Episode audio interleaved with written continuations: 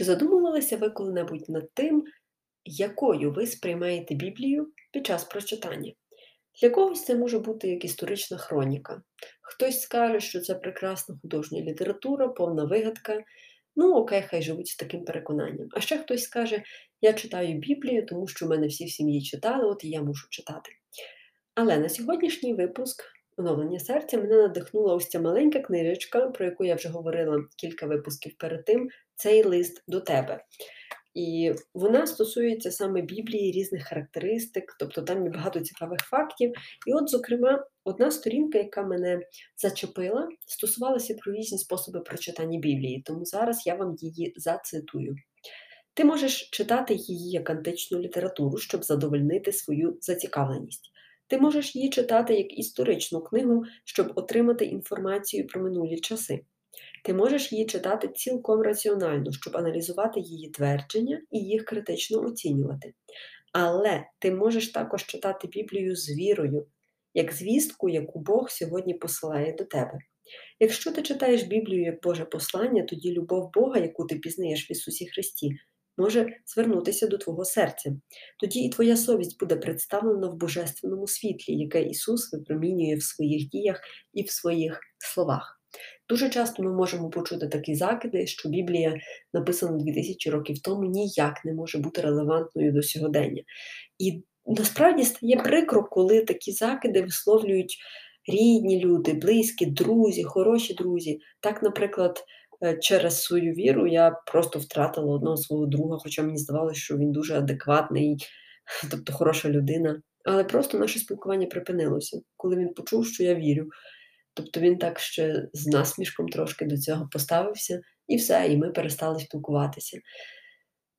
Також час від часу я чую такі закиди від ем, мого оточення, що а, 2000 років тому написано та-та, ну ти ще мені скажи, поговори. Але коли змінити кут прочитання, тобто погляд, який ви спрямуєте на Біблію з історичної книги на книгу обіцянок, то стає все зовсім інакше. І я пам'ятаю, десь вже зараз навіть не згадаю, в якій із книг було написано про те, що один математик дослідив ймовірність, з якою могло статися пророцтво у давні часи. Тобто, так, от як детально воно було написано, наприклад, у книзі пророка Ісаї, яка ймовірність, що воно саме так би відбулося? І ця ймовірність, ну зараз я не хочу збрехати, але це було, була от, буквально Е, ну, цілих одна десятимільярдна частка ймовірності. Тобто, фактично нуль От, відсотків, що мало що могло би так статися, але воно так сталося. Тобто, розумієте, одне діло, коли би він вирахував і сказав, що та 99%, що саме так, і в тому, наприклад, будинку, в тому краї, в тому регіоні, в тому столітті таке станеться. Але тут вам дають 0, і це я зараз так згрубша кажу, 10, е, одна десятимільярдна. Тобто це фактично нуль. Пишучи пророки свої книги, були натхнені Богом, але при цьому вони не вони не знали, який відсоток ймовірності того, що це відбудеться, тому що зазвичай це сталося не одразу. На це потребувалося е, багато часу. Тобто, в одному випадку це могло бути місяць, в іншому випадку два роки, а в третьому випадку 400 років. Тобто, якщо порівняти за хронологією, коли писали е, які книги, які пророки, то про народження Ісуса говорили за кілька століть до його народження. І тому очевидно, що зараз, коли хтось каже, та, яка яка може бути тут дотичність до сучасного життя, це означає просто, що ще не настав час, але дотичність точно є. Тому я вам говорила на початку цього довгого випуску, що я скажу, що з цим робити. От як що ми можемо зробити з тим фактом, що Біблію потрібно читати серцем? Тут я вам пропоную малесенькі три кроки. То навіть не три кроки, їх можна всі зробити як один крок. І це один із етапів ігнатянської молитви. Зокрема, коли ви читаєте Біблію, то спробуйте дати відповідь на три запитання. Перше, що Бог говорить? Це ви практикуєте усвідомленість, коли читаєте. Не просто механічно перевірите, ага, знаю, то знаю, ту букву знаю, це слово розумію, все знаю добре. Ні, що конкретно Бог до вас промовляє ось цим рядком. Тому тут може знадобитися хвилин 10, Ви можете зупинитися на одному слові, бо воно буде до вас промовляти. Наприклад, слово веселість чи спустошеність. Вас воно буде мати відгук всередині, головне не спішити, а зупинитися і роздумувати стільки, скільки треба. Друге питання: як це стосується мого життя?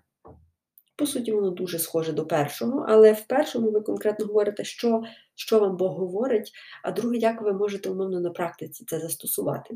І третє запитання: якою є моя відповідь на Боже Слово? Тобто, от я почула, чи я почув це, що, що далі? Чи я піду про це комусь скажу з рідних?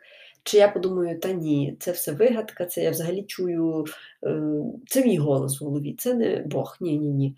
Чи може хтось захоче написати якесь есе по тому, або хтось захоче створити пост в інстаграмі, розказати про те, чим чим його вразило сьогоднішнє ранкове прочитання Біблії.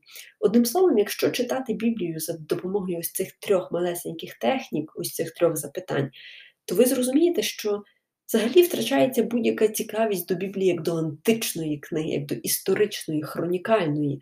Ні, виникає натомість зовсім інший рівень зацікавленості такий практичний. Я би навіть сказала, можливо, прагматичний. Особливо тоді, коли ви розумієте, що це книга, яка пережила купу спалювань, купу гонінь, купу заборон, купу протестів, і скільки би не намагалися її викорінити, все одно вона далі існувала і продовжує існувати. Тому насправді, коли от я дуже часто себе запитую, з ким би я хотіла зустрітися із минулого. Так, на першому місці однозначно я би сказала з Ісусом, але я з ним можу і так зустрічатися кожен день. А так, щоб от вживу побачити, то напевно я би обрала постать Йоганна Гутенберга, який винайшов друкарську, ну скажімо так, прототип друкарської машинки, друкарський верстат. І саме завдяки йому розвинулося книгодрукування і перейшло з Європи, потім до Америки і так далі, і на всі інші континенти. Тому Гутенберг царство йому небесне, напевно, навіть не підозрює, яку він революцію зробить. Бо зараз ми тримаємо в руках книги, і для нас це щось буденне. Тобто ми собі навіть не уявляємо, що а що може бути якось по-інакшому, може бути світ, в якому не існують книги, але ще, умовно, 6-7 століть тому не було такого.